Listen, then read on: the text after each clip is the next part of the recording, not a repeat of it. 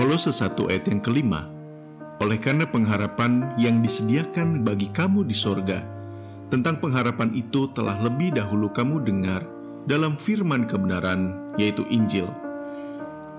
Injil adalah pusat dari pengharapan kita, keyakinan kita atas kelayakan yang Kristus beri untuk kita berada di surga atau lebih tepatnya bersama dengan dia dalam kekekalan terjamin dalam Injil, perkataan Allah. Karena itulah Injil disebut dengan kabar baik, bahwa pembebasan kita dari hukuman dosa sudah dibayar lunas oleh pengorbanan Kristus.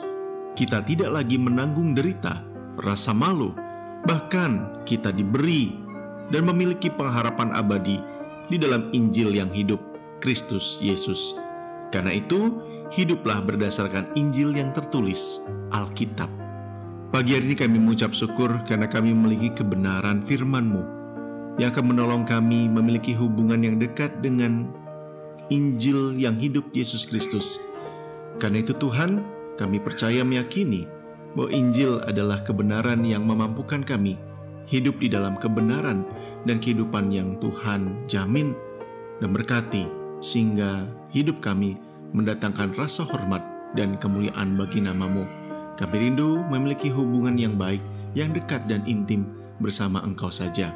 Pagi hari ini kami berdoa untuk saudara Ayustri Wibowo.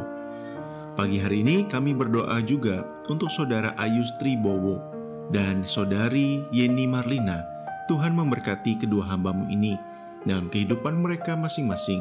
Biarlah kasih, damai, sukacita, dan pengenalan akan Engkau mereka terima daripadamu dan di dalam kebenaran firman Tuhan yang mereka geluti setiap hari mereka boleh mendapat berkat dan sehingga hidup mereka terus dipakai Tuhan.